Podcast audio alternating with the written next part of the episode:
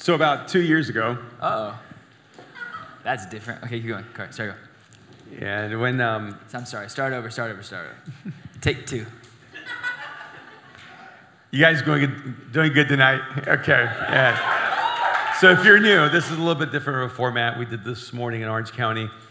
Uh, about two years ago, when I was um, writing The Last Arrow and um, discovered I had cancer, uh, one of the things I did is I um, built the opening and closing of the book around the theme of, of, um, of being battle ready. And out of that, we ended up starting a podcast where we began having a conversation together about life and all the battles that we all face that oftentimes we don't talk about publicly. And it's been really one of the most enjoyable things that we've done. So we decided today to take Battle Ready to Orange County and then bring Battle Ready to Venice Beach tonight.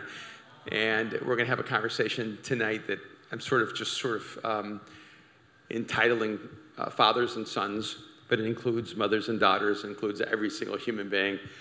Um, because one of the interesting images in the scriptures are that we're to take the life that we've been given and pour it into other people. And it's kind of interesting because a lot of times in the scriptures, it doesn't always work out that well with fathers and sons. Like Eli was a priest and his sons went rogue, and, uh, and God replaced his sons with Samuel. And then you have King Saul, and he goes rogue, and his son Jonathan basically shifts his allegiance to David, who was his friend.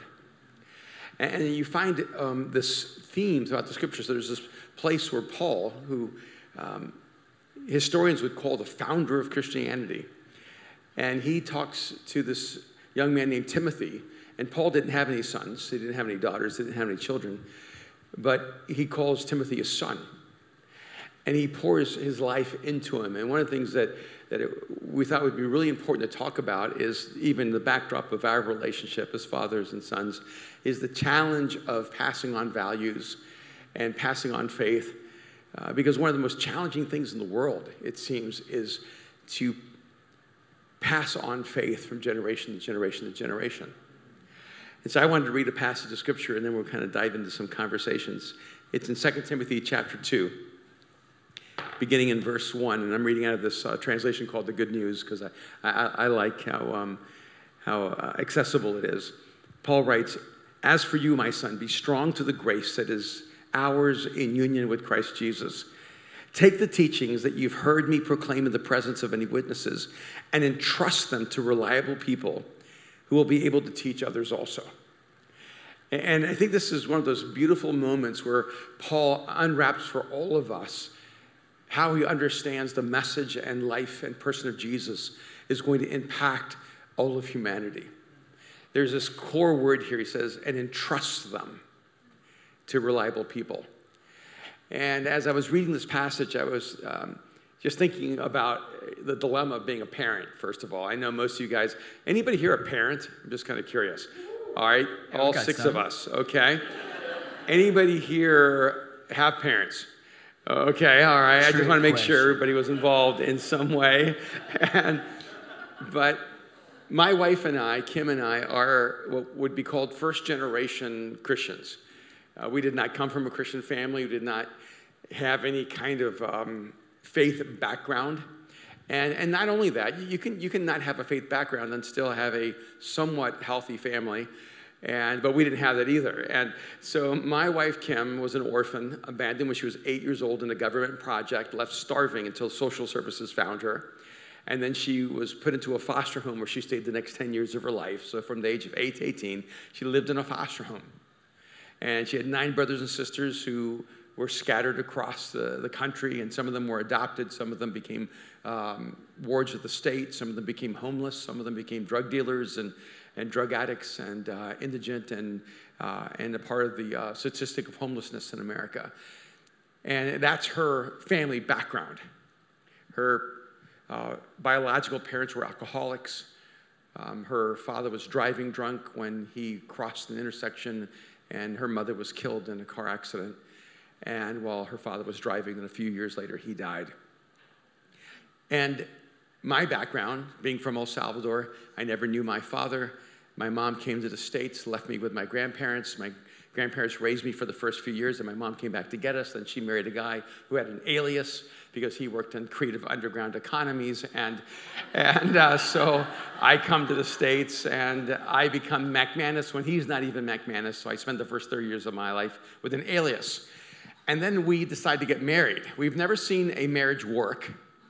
We've never even seen a shadow of what healthy parenting would look like. And then we have a kid, which I would call a social experiment. Okay? You know? and, uh, and, and, and Aaron, some, some would call it that. Some, yeah, and yeah, as experiments go, you have ups and downs. And, uh, and, and so he was our, almost our first iteration of an attempt to raise a human. And, but he did have an older sister because one day Kim said to me, uh, there was a young girl named Patty, and she was um, she would be called undocumented back then. She would have been called illegal, and she was uh, here in the states. She did not speak English, and Kim said, "Patty doesn't have a place to live. Bring her home today." So on Sunday morning, I brought Patty home, and she stayed 12 years. And uh, so it was a, a long sleepover. And, uh, and we put her in kindergarten so she could learn English. And she went kindergarten through 12th grade in a year. Or no, to ninth grade in a year, then 10th and 11th in the second year, and the 12th in the third year. And so Aaron was raised while we were raising Patty and helping her get documented. And she I hope someone's writing this down for Wikipedia because yeah, this yeah. would be this would be great. I'm sorry, keep going. But the funny part about it is that Patty Patty did not speak English. No. But she did not want to speak Spanish to Aaron no. because she wanted to learn English. Yep. So Aaron grew up with an older sister who was teaching him English who could not speak English. So Aaron became, he wasn't bilingual, he was non lingual. and, uh, he couldn't speak Spanish and he could not speak English. At and, all. At all. But I thought I could speak both. Yes, he did. And, uh, and I spoke none. and then all of his friends, because we were living in a more urbanized area, all of his friends spoke Spanish. They didn't speak English.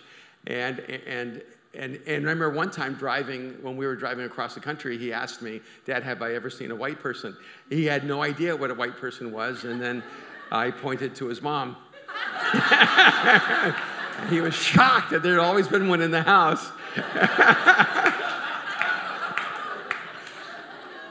so, passing on deeply held values wasn't even a conversation. We are just trying to figure out how to do life and be parents and teach the kid English.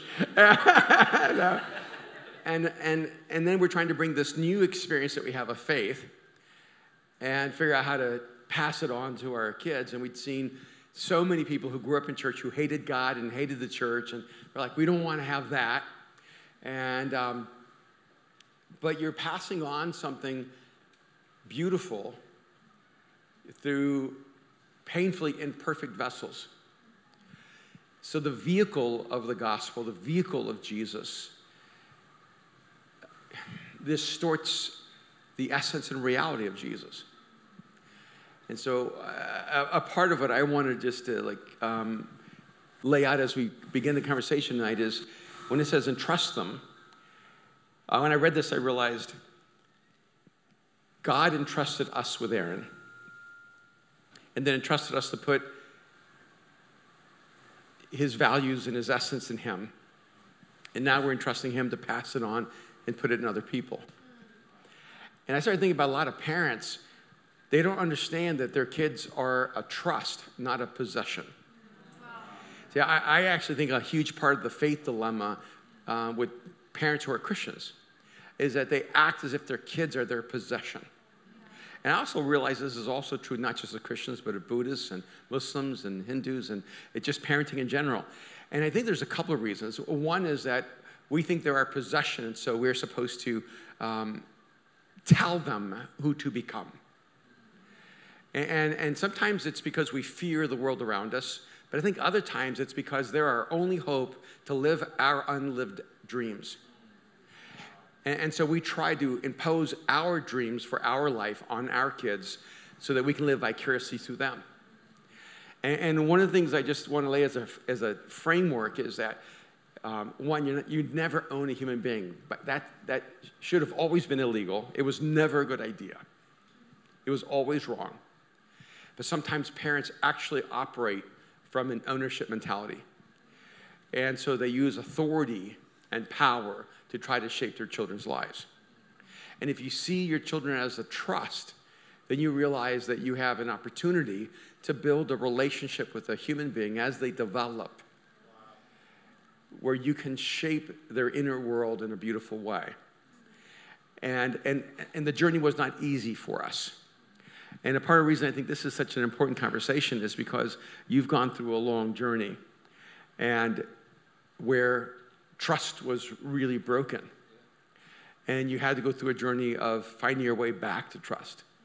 So maybe you share a little, just a little bit about that. I think for, for you really told all of it. Like Yeah. you told you like you didn't leave There's so much to so tell. So much to tell. Um, well, but I think first, like, how does a room, you know, who there's lots of families in the room, new families that are kind of building into this new time slot and this new campus here in Venice on Abercrombie, but also um, a lot of young people who the thought of family is a few steps away. You know, they have to actually like get a job to get a girlfriend, then to do, like, then get a girl. I mean, you don't have to have a job to have a girlfriend. No, it, but you, like, you should. Yeah, you Yeah, should. For sure. a lot of guys are trying to get a girlfriend so they don't have to have a job. So I'm like, I- I love, I love when they're like, I'm gonna date her. I was like, where are you gonna take her? yeah. How, in what car? But, right, and the, but the reason this matters to everyone here, even though you're single, I got a bus pass. is, is that um, the, the core things that you need to receive from here at Mosaic are not based on information, it's based on essence. And in the same journey that I have as a dad of pouring these things into Aaron, we have as humans pouring them into each other. Because the, the, the reality of who Jesus is and the power of his message only translates, only transfers when we've taken on that trust and then we're pouring it into other people's lives. And, and that is this example, right? Yeah. From Paul to Timothy. And it, and, it's, and, it's, and it goes both ways. It's Paul adopting Timothy as a son and Timothy receiving the, the, the responsibility of being a son. Mm-hmm. And I think the thing that I'm learning more and more as I get older, I'm 31 now, is the responsibility of a son. Right? When, you're, when you are the young child who doesn't speak Spanish or English, your, you know, your responsibility is just to survive. you know, and then you realize as you get older that, that there's something that you can contribute to the relationship. And that oftentimes homes that are chaotic is, is I think, the, the kids not realizing that, th- that it is on them to bring peace and to bring a service and to bring um, love and, and, and also a posture of like, hey, you can teach me. But I love that. So uh, even people in this room who are like, hey, family is way far away from me. This you can learn how to be a better father, but you also learn how to be a better son. Does that make sense? So you can also learn how to love on people as if they're your own. I think there's a spiritual uh, relationship that I love that Paul adopts Timothy, and I think, and we build church with the young leaders and, and, and young people here, that you're adopting that next young person and going, hey, I'm just going to bring you in as a son. I'm going to feed you when you're hungry. I'm going to love on you. I'm going to give you wisdom. You know what I mean? Because you might be a few steps before ahead of the person that the next person up here. Adon and all of his South Africans is like the greatest example. He's like he's a leader here who just has adopted all these young guys and just loves on those young guys, you know. And we have that again and again and again. But I was a little kid, and I was three or four years old, and I swore I like gave my life to Jesus. You did, and I, I, did. not believe you. No, you didn't. And I this is when I spoke English. Yes. So, and I remember, and I remember because we, we, we, you would pray with me every night this prayer, and you reminded me the second half, but I only remember the first half. You would pray over me that I would, you know, that we would be, that we would live by faith, be known by love, and be a voice of hope. And then you finished it. You, can you want to say that? Yeah, so every night I prayed over you. I prayed that Aaron would, would live by faith, be known by love, and be a voice of hope. And I pray that Aaron would have great dreams and the courage to pursue them. Yeah. Yeah, yeah. Yes, yes. Yeah. Oh my gosh. Yeah. And um And I remember being a kid and thinking one of the things that growing up, like that, one, it's it's to dream great dreams and to pursue them and to you know to have the courage to pursue them, but then also to like to live by faith, to be known by love, to be a voice of hope. I remember thinking as a young guy, going, I love Jesus because my dad loves Jesus. Because I have this relationship with my dad, and he's the extension of Jesus in my life. And I think when we, whoever we are in any situation, we have this ability to be the extension of Christ in other people's lives. Yeah. That they may you are the you are the step away before you ever get to that person ever gets to know Jesus. They will they will determine what Jesus is like based on how you treat them. They will determine what Jesus is like based on how you love on them and how you build into them and how you encourage them. Does that make sense? Yeah, yeah, we're, we're hearing that. And I think we become entrusted to the next generation, whoever it may be, if it's one person or if it's a series of people, to love on them the way Jesus would love on them. And I remember being four years old going like, Dad, or three years old, Dad, I'm a Christian. And you'd be like, Aaron, you don't even go to the bathroom on your own. You can't be anything. You're barely human. Okay, and I was very skeptical. Okay, and uh, and again, this was my first. I got one awe. How sweet is yeah, that? the, my first No effort raising cared. a kid. So he came to me at three and said he was a Christian, and I told him, sure. And uh, No, he said no. He's like, there's no way. I might have said, I might have said, you don't get it yet. You don't understand. And then I think at four he came and said, "Can I be baptized?" And I said, "No, you have to be a Christian first. I was like a mature Christian. I've been a Christian for a whole A year. year." And uh, You know? And I looked at him and I said, You can't be baptized until you're a Christian. He looked at me and said, I am a Christian, but no one will believe me. And, uh, and no one meaning me. And, uh, and then, by the way, uh, when he was five, I thought, Oh, he should probably pray. Like I would pray for him, but I never had him pray. And, uh, and, I, and I said, okay, you say you're, I mean, you're Christian, and, uh, and you want to be baptized, and so you should pray. And I remember the first prayer he ever prayed. He said, Jesus, make me a leader of men. And I, that blew me away. I didn't know where he got that. That was kind of extraordinary. got him. And, uh, and, uh, and then one day we're sitting outside of the building where we were meeting in, and I had an office there, and he said, Dad, that's your office, right? And I said, Yeah. He goes, and that's your office because you're the pastor, right? I said, Uh huh. He goes, but one day that won't be your office. That'll be my office. And, uh, and I said, You're five.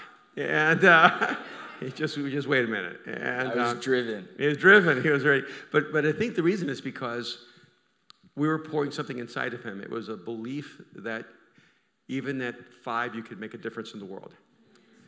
And, and so maybe he, did, he couldn't explain the Trinity or he couldn't explain the second coming, which I can't explain either of those still. And, uh, um, but what he, what he knew was that he was created with meaning and his life mattered. And he's supposed to do something to make the world a better place. And I think sometimes we, we, we lose our faith because we're trying to entrust to each other the wrong things. We think it's all about information and it, uh, rather than essence.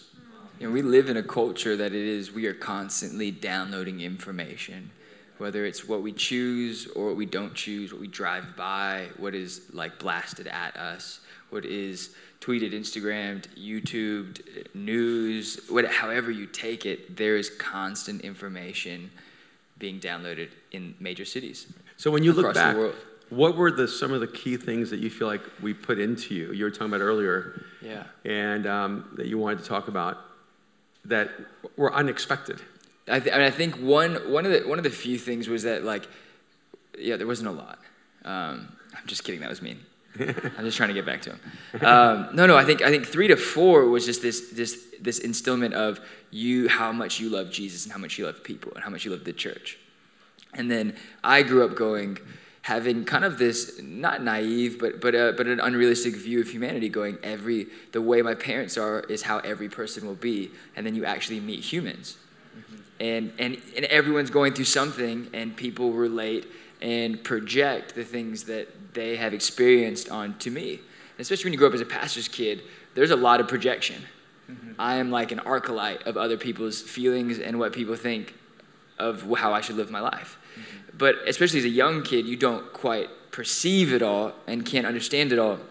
But I do know that from you know four to eighteen, you grow up with the uh, worldview that your parents have, right? Whether you like it or not, you live in their household, and they're going to believe what they believe, and they're going to kind of for not force that, but I mean a lot of parents do force it. You guys, mom, kind of forced it.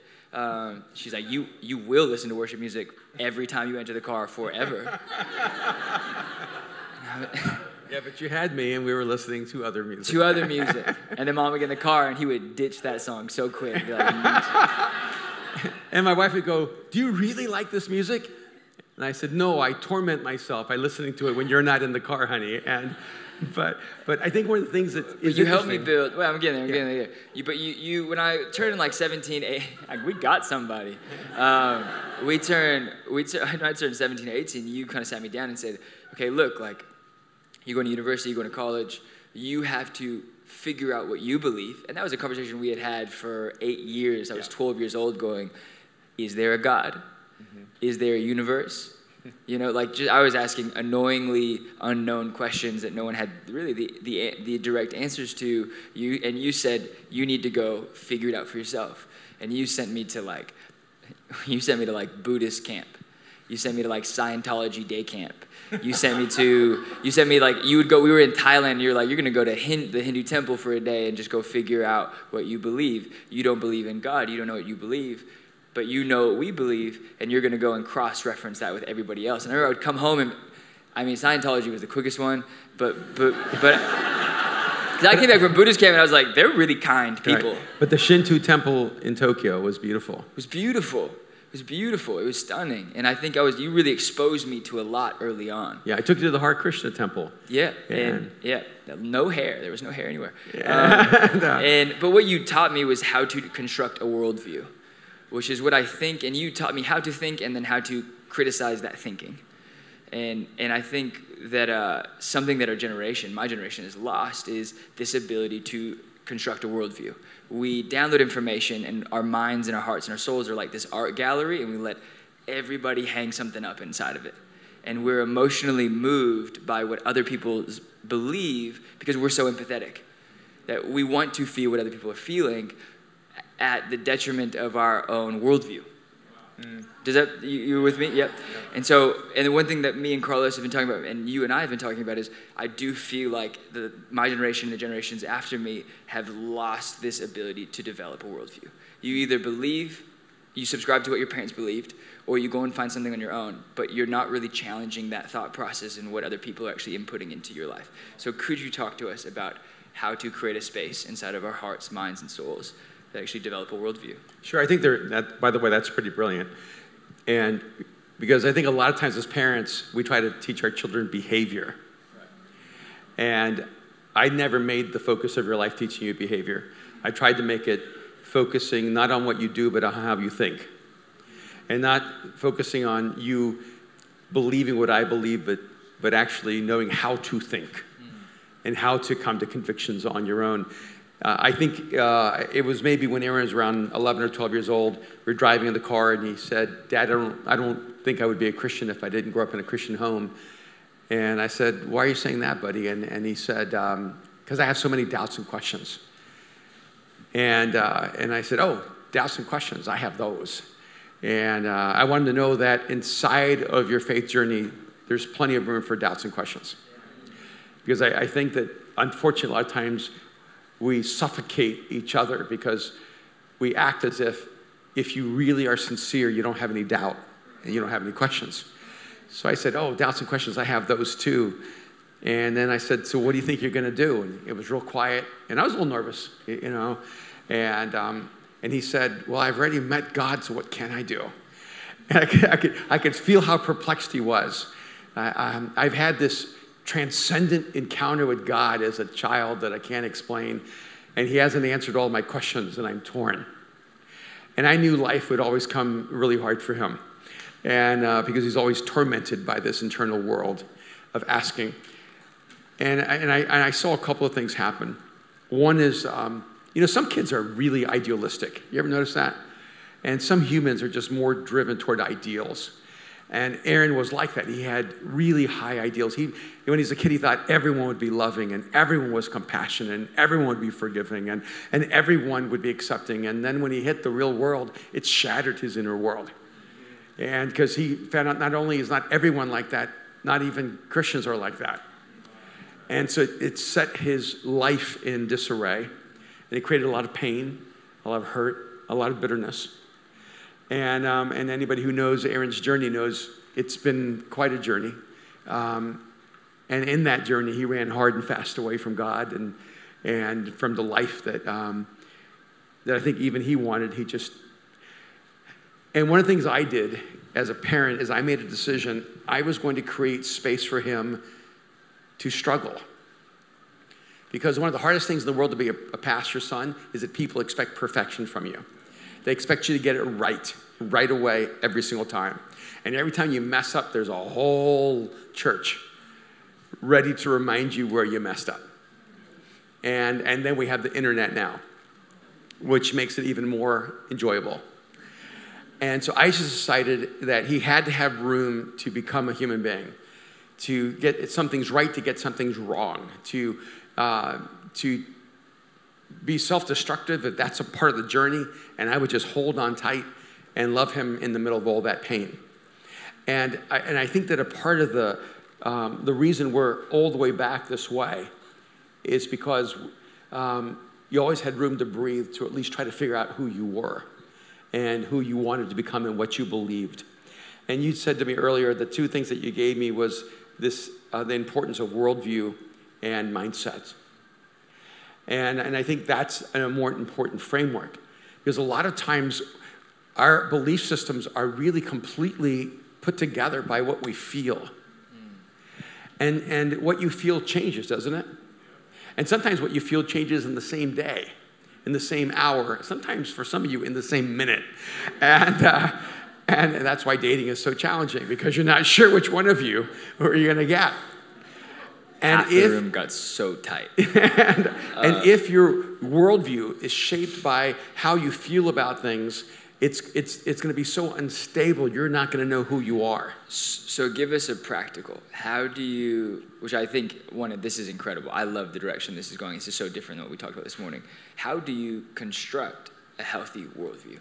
How do you filter everything that's going on around you and actually build an argument, with, not an argument, but like a, a belief inside mm-hmm. of yourself that's one, biblical, but two, also not just ideological or, or completely um, engulfed in feelings. Mm-hmm. How do you create something that's clear? Well, I don't know if I could tell everyone how to do that because I don't know what your deeply held beliefs and convictions are. And I made a decision that I would build my life around the person of Jesus and that I would construct my view of reality through how Jesus sees reality. And that's the journey I went through to build my worldview. And um, and then I, and then I built my life on the principles of the scriptures. And, and so when someone tries to argue with me about the Bible, I'm like, hey, if you don't believe in God, I, there's no reason to argue with you about the Bible. I, I'm not, why would I argue with you about a book? I just want to talk to you about a person whose name is Jesus. And because I, I think that the worldview that you're supposed to have is supposed to be shaped out of relationship to Jesus and your view of people is supposed to be shaped out of your relationship to who Jesus is. And, uh, and, and that's why, if you're a follower of Jesus, you are supposed to be an idealist. You're supposed to believe that we can create a world where there's no poverty. You're supposed to believe in a world where everyone has justice. You're supposed to believe in a world where everyone is loved and accepted. You're supposed to believe in a world where uh, we are driven by compassion and passion. And, and, and even though we know that we're always going to fall short of that, if you are a follower of Jesus, you can never let go of that. And so my worldview is very much shaped by that. And, and so break down a thought. Sure. Because I know you won't tell them how to do it, but tell me how to do it. and then I'll tell them how to yeah. do it. Well, I remember when you were young, I would tell you, I said, um, um, no matter what your worldview is, you have to always posture yourself for disappointment. Okay. Because um, not everyone will live up to your expectations of them. So I would rather, um, like my worldview is, I'm, uh, um, people inherently want to be trustworthy. So when they're untrustworthy, I, I work from the framework of um, they, even they want to be better than this. I work from a framework that every human being intrinsically wants to be heroic. And so when they are fearful or live like cowards or make uh, a choice that violates their convictions, I, I try to create a better world for them so they can actually have their courage. And so there's a huge part of the way I see the world is I believe that inside of every human being there's a longing to be the best version of themselves. Yeah. And, and, frankly, in most churches, when I went, would go to church, what I would hear was a different worldview. The worldview is everybody is really just wants to be a sinner.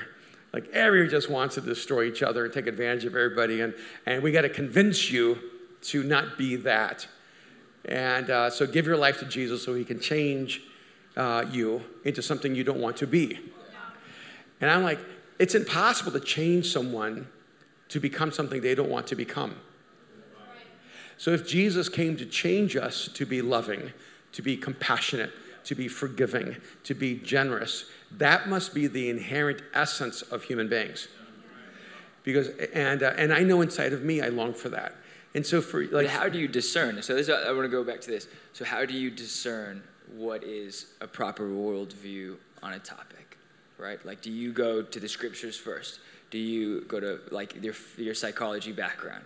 What are like practical things that you filter out the noise that is constantly being inputted? Yeah, when I became a follower of Christ at 20. Who do, who do you listen to? No, no, no, yeah. no, no. Go, no, no, no stories. Tell me I'm how to do stories. it. See, this is the way I raised him. It's like him and, and Mariah would go, Dad, no Yoda today, please. Like, you know, and, uh, just tell us what to do. I'm shutting oh. the door to stories. And by the way, that's what this podcast, this Battle Ready is called. Just tell me what to do. Because that, that already, an assortment of stories by Erwin Raphael McManus. Because that's what they always wanted me to do. They want me to tell them what to do, and I wanted to focus on who they should become. And that is that is literally the title of this. This is. I would write just tell, I'm, my brain is just tell me what to do and I'll do it, or I won't do it and I'm a failure and I'll get better. And here's the problem if you keep telling someone what to do and you don't teach them how to think, they cannot exist without you. Mm. I don't want them to exist without me. I want it all to crumble when I'm gone. and, and, and if I solve every problem for you, you're never going to learn how to be a problem solver. And, and so yes, I built my right, life. Hold on. Did the whole front row receive that? you micromanaging leaders that are yeah. And where did they learn to micromanage? From. so good. So good. I created you, and thus I will end all of you. Um, no, no, because we all micromanage it first until you're until your vision and your life gets so big you can't manage the micro anymore. And, and so, what happens with every good leader I know, from Aaron to Tess to Carlos to every good leader I know, this is what happens to them. They, Jon Gordon is here. John, isn't it true? We all want to micromanage until the managing is too big for us. And then we have to decide are we going to keep our world really small?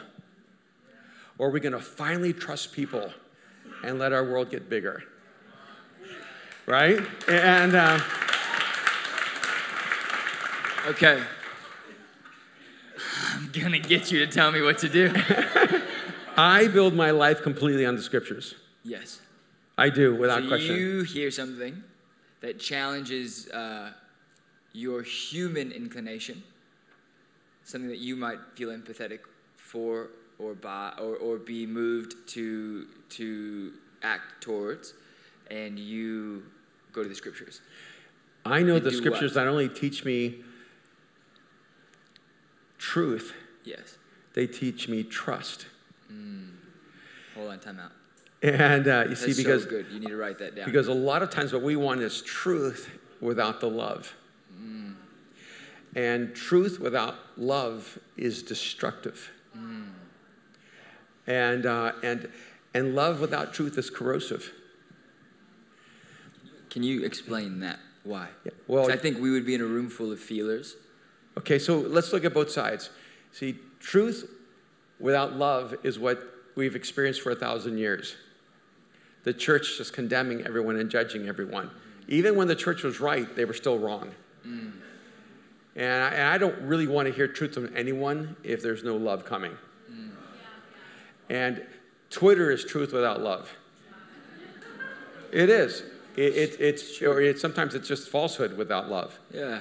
And, but love without truth is also destructive because, like when Aaron was living a more destructive life, and if we did not speak truth into his life, we could say it's because we love him, but it, it's actually because we don't believe that he wants to become the best version of himself.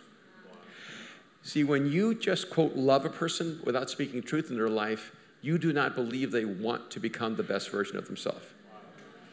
And that's why when I hear people frustrated with other people, and they go, well, they're not getting their job done, they're not doing this, or they're living this kind of life, or they're making these kind of choices. You go, well, have you had a conversation with them? They go, well, no. I said, it's because you're assuming that they want a lesser life for themselves. It, that is so good because I think when we meet with people and meet with leaders and, and just meet with, with guys and men and women who could just come to church or don't, or just friends, mm-hmm. we so often project our worldview and what we expect from them without asking them, What do you want from this? Yeah. Or what do you expect from me? Or what do you want in life? Yeah. And let me meet you where you're at and we'll go on a journey together. Since we're talking about this metaphor of fathers and sons, I want to read this passage in Colossians 3.21. It's why it takes me a long time to answer that question. In Colossians 3.21, it says, Parents, don't come down too hard on your children or you will crush their spirit. And, and a lot of times people want me to be much, much more dogmatic. It's like, tell people what's right and what's wrong. But I realize that, that when you speak about behavior, people hear it about identity. And you may crush their spirit because they think you've rejected them as a human being. Even if you, uh, but you may just be disagreeing with their action or their choices.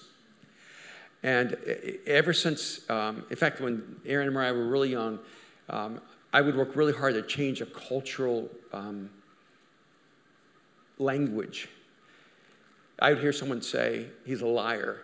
And I would say, You're not a liar, but you did lie. You're a thief. We go, You're not a thief, but you did steal. And um, we have a cultural problem where we always move toward defining people by their worst behavior. And, but when a person is honorable, you know, we should, that's when we, we should go, You're a hero. You know, you were so courageous, you were so generous, and you were so compassionate. You really served. Um, I think we should always define each other by their best behavior. It, so you don't ignore the worst behavior. You say, Hey, bro, you just stole my car. That actually happened to us. And by the way, two youth in our church stole my car.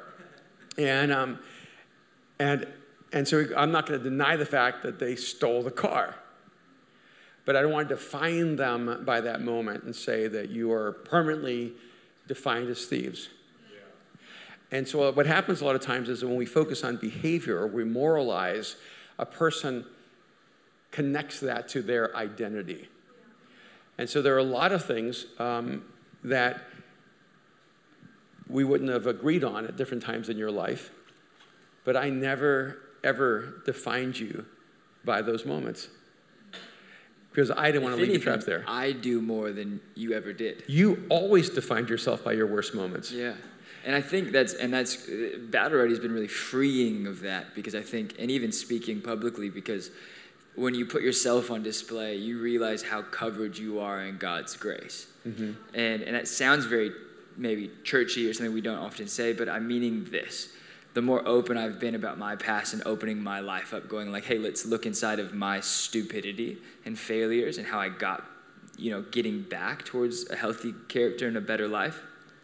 I think that God's actually freed me from the things that have shamed me and God's actually freed me from things that made me feel guilty. There are moments where I still feel guilty and shameful. And I think so many people get caught up and run away from God's calling to do church or build church or be a part of this because they're like, man, I still made these mistakes and I don't want that calling and coming for me down the line. We see how humiliated, we in our culture humiliate people. Mm-hmm. You know what I mean? We drag people out, we expose them, and we leave them there. And then a few years later, no one cares anymore, but they're still left in like ruins. Mm-hmm. and and it's a societal thing it's a cultural thing that we do. And i think people especially young people are so afraid to, to for that to happen to them. And i and i and and we talk about it i'm like there may be a day. It's like hey i may be humiliated again but it talks so much about it in here about people who made so many mistakes and yet god used their humiliation for his his glory yeah, I think one. The, yeah, I, I think actually we should applaud that. That's exactly right. And what really, really struck me is, you know, Jesus and John 8 talking to the adulterous woman when they dragged her out from the act of yeah. adultery and they were wanting to stone her. And, and Jesus just writes in the sand and then says, um, whoever's without sin cast the first stone. And one by one they walk away, dropping the stones. And then Jesus says, Who condemns you? And she says, No one. And then he says, Neither do I condemn you. And then he says, Now go and sin no more. And I think a part of our dilemma is um, we want a God who says everything we do is okay. So we actually don't want the part of the story where he says, go and sin no more. See, we have a culture right now that would only focus on that statement from Jesus. You see, he called, he called my action sin. And the whole story is actually about grace. And, and I think a part of the dilemma of the time that we live in is that we want to identify ourselves by our actions rather than our essence. And, um, and Jesus. People feel really uncomfortable with that. Yeah. They don't like that. Because everyone, like, we live a NASCAR life. Like, everybody wants to know what, you, what you're sponsored by and, who, and what you sponsor. Like it is, and if you don't, and they don't even care, they just want you to to rep, to, to, to you don't to go like I'm affiliated with this, I associate myself with this, and and it, we find it even being the church and like we're a pretty cool church and we like work with lots of people lots of people won't affiliate with us because we won't draw a line in so many different in so many different aspects of life and that is something i think our essence is different than than our than what we're represented by and i think we make it so much about jesus it actually makes people feel uncomfortable yeah keep going sorry i just yeah no that. i think it's exactly right i think so i work from a basic assumption um, when you don't live up to who you're supposed to be as a human being, your soul's already telling you that. And so you don't need me to be the condemnation machine in your life. And what you need to know is if there's still a path to grace in your life. And so, and so I want to do a couple of things. I want to be the guy that makes sure no one throws stones at you. Yeah. And in the in between. Yeah. And uh, and and to make sure that everyone who thinks their job is to condemn isn't condemning you. Mm so that you can experience the wonder and power of grace and forgiveness in your life. But I do think we need to probably say a little bit more. Forgiveness is a really powerful thing. And I have needed forgiveness in my life over and over and over again. And to say you need forgiveness does not mean that you're less, it just means that you're honest, that you're real.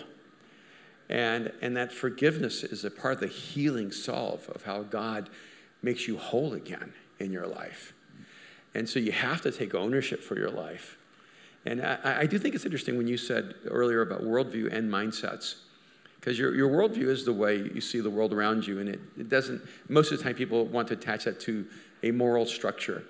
And I, and I really want to, I, I like to wrap it around a human structure. What, what does it look like to be most human? And in fact, I was telling Aaron, because uh, he's got me on this guy, Jordan Peterson. And, uh, and so I, I, went from Jordan to Sam Harris. I just popped over to Sam for a little while, and, and I needed a little atheism. And uh, although he says you shouldn't call that you shouldn't need the word atheism because it just should be normal, right? But then on one of his statements, he has like this on Instagram. He has a bear about to eat a human. And he said, "Just because something is natural, it doesn't mean it's good." And because, like, if the bear eats you, that's natural, but it's not good. And I'm looking at it going, what's good for the bear? and, and, I, and, right? We had a whole conversation about this before we walked up here. Yeah. And I said, what's interesting is Sam Harris, who's a classic atheist from, like, I guess, our more normal vernacular, he still believes in God. He just calls it good. He just added a no. And because if you actually think there's a difference between natural and good, you're actually are creating the space where God exists. Because if there is no God, there is no distinction between natural and good. And that's an absurd, absurd distinction. And in one of his um, posts, it said, "The brain, your brain doesn't have room for your soul." And I'm like, "Wow, his brain must be small." because I don't know about you, but my brain has an ever-expanding universe inside of it. Like it, it, it's, it's extraordinary to me how my brain and my imagination seems to have no limit. So I know that my brain has room for my soul. My question is, does my thinking have room for my soul? And, and for me, um, a, a worldview is how do you think humanity is, is created to operate? I think we're created to operate with the central principle of life being love. And that is my worldview that human beings must have hope to move forward. The human beings are designed for faith. That's why I prayed over you every night to live by faith, to be known by love, to be a voice of hope. That's the worldview I was trying to put inside of you. Everything else works out through the details of life. And, and then you're talking about mindset. And, and I just want to say this because uh, I, I, found I've been involved with three different neuroclinics, and, and one of them on a blackboard had brain descriptions, and it had Ferraris, and then it had trucks. And I said, Why in this neuroclinic do you have trucks and Ferraris? And they said, You're not supposed to see this board. And I said, Well, here I am, so explain it to me. And, and they said, All brains are not the same. A lot of brains are like trucks. They're not, they can't go really fast, but they're indestructible. And he said, and we don't really have to work with truck brains because truck brains just don't get hurt. He goes, but Ferrari brains have high level of creativity, imagination, genius, but they're really fragile and they break really easily. And what really struck me is that people who are natural idealists are usually people with Ferrari brains. They believe in the goodness of humanity. They believe that the world is supposed to be different. And and I, I know this having journeyed with you for 31 years, that you have this, you were born with this Ferrari brain of human ideals, and you believe the world was supposed to be good and loving and compassionate and kind and caring. And then you got crashed into by a lot of trucks. And they were judgmental and condemning, and, and it left you shattered. Think it's so many people's story. Though. And I see that in so many people. Yeah. And part of the reason I love doing this with you is because I've watched your whole life go through this journey. Yeah. And, and I, I watched you go through a period of time where you were like, I'm going to destroy every truck in the world. I'm going to blow up every car I can, pop all the tires, beat out a few windows, and grab a few passengers along the way. I, I, I, I wasn't lovely to be around. and uh, you were so angry at the world. I was. And I wanted to destroy things that were arrogant, that saw themselves as good. And what is beautiful is I've seen you go now full circle to where your ideals have come back and you've said, okay, I had to deal with the reality of the world is not perfect. The world is broken. The world is full of pain. Mm. And uh, so now I'm going to fight to create this ideal world. Mm-hmm. I'm going to create a world where everyone has a place to be loved, where everyone finds compassion, where everyone is generous, where everyone has uh, justice. And I love that about yeah. who you are as a person. We're, thank you. Um, I want to close this up because this, is, this has actually been one of my favorite conversations we've ever had. And I think it's really helpful. I think one is like a young generation and a young church with lots of families. We have, we have it all here. And I think it's so important for us to learn how to think. And, and, and because just because you believe, whether you believe in Jesus or not, but if you believe in Jesus, just because you believe in Jesus does not give you the right to never think again you have to think and you have to keep thinking.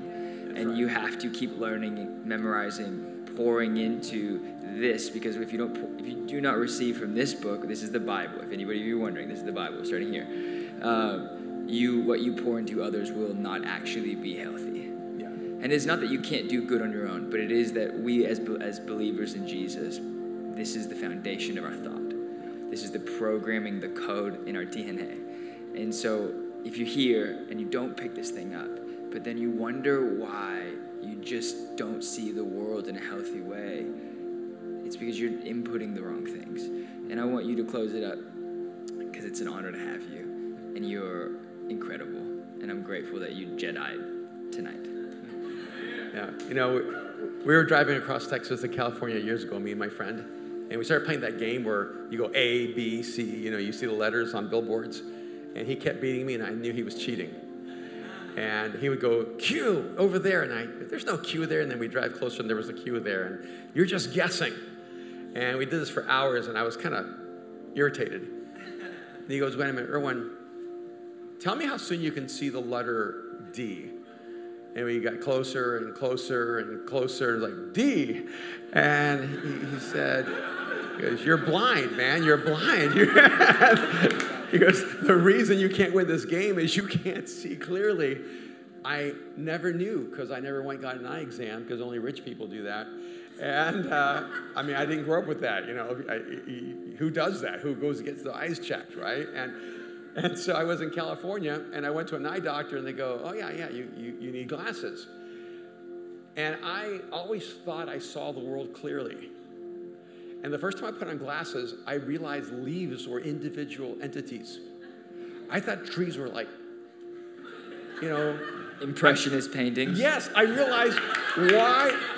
I realized why I loved Monet so much. Because it's how you saw the world. Because the whole world was Monet to me. I thought Monet's the only one who got it right, you know? And, and I, I think the problem is that when you don't have a biblical worldview, when you do not allow the scriptures to shape the way you see reality, you think you're seeing clearly, but you're just seeing everything in a blur. Mm. And then you want God to help you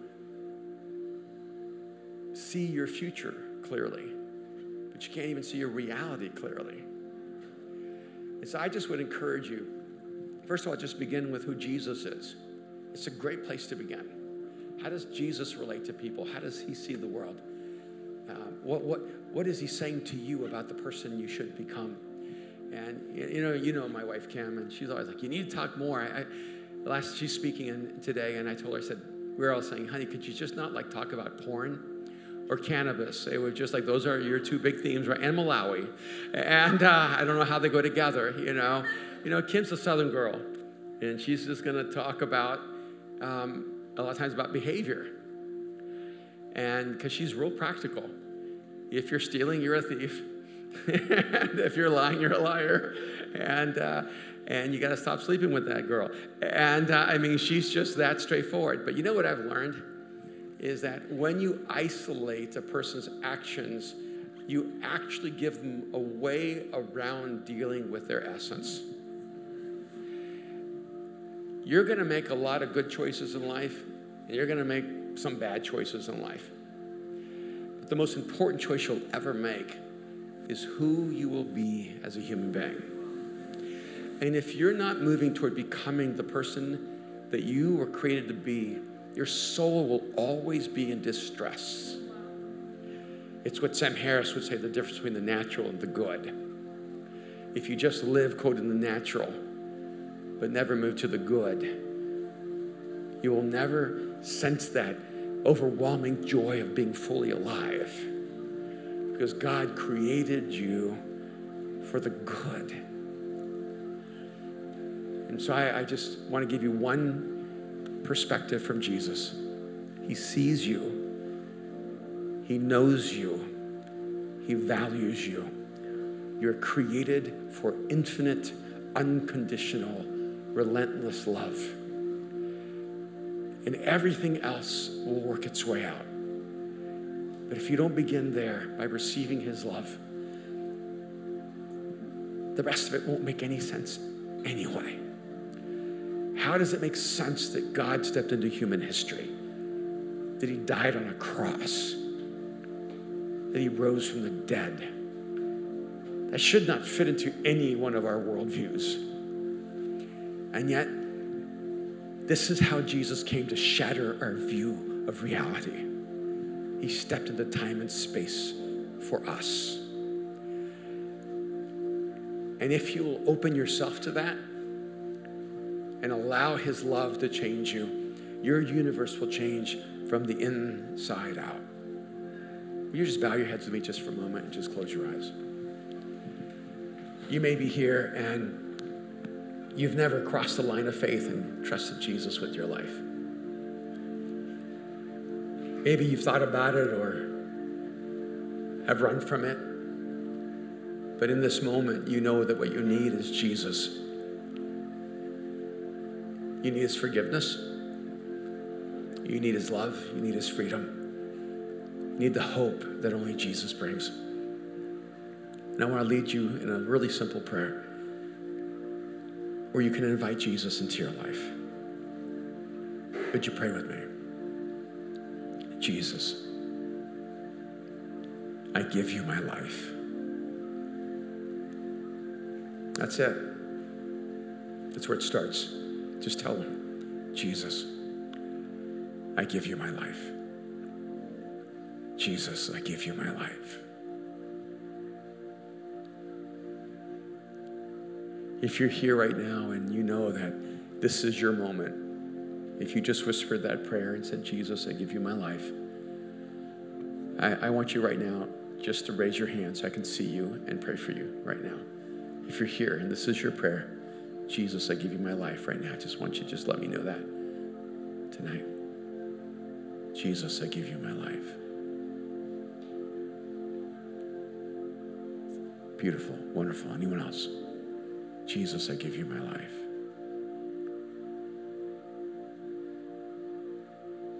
Father, I thank you for those who've opened up their lives to you. Who've just whispered this simple prayer Jesus, I give you my life. And, and God, it's terrifying to give you everything we have, all that we know for that which we do not know. God, that's so scary. But I thank you, Jesus, that you are the source of love. You are the source of hope and life. You are the source of joy. You are the path into our future. And so, God, I just pray that you would just wrap each person with your love. Let them know they belong to you. And God, I'm so grateful that, um, that you focus not just on changing our behavior, that your focus is on changing our essence. That you change us through relationship. And that it is the power of love that elevates the human spirit. And God, I pray that even now, what you've entrusted to us and placed in our hearts would be implanted in the hearts in this room as we entrust it to them. And I pray, God, that even as they leave this place, that they would take the love and the life that's been placed in them and that they would entrust it and implant it in the hearts of others. God, may you make us a revolution of love. That God, that we would transmit hope everywhere we go that we would bring joy everywhere we go. God, that we would be contagions of life in a world that just exists. We thank you, Father. We pray in Jesus' name. Amen.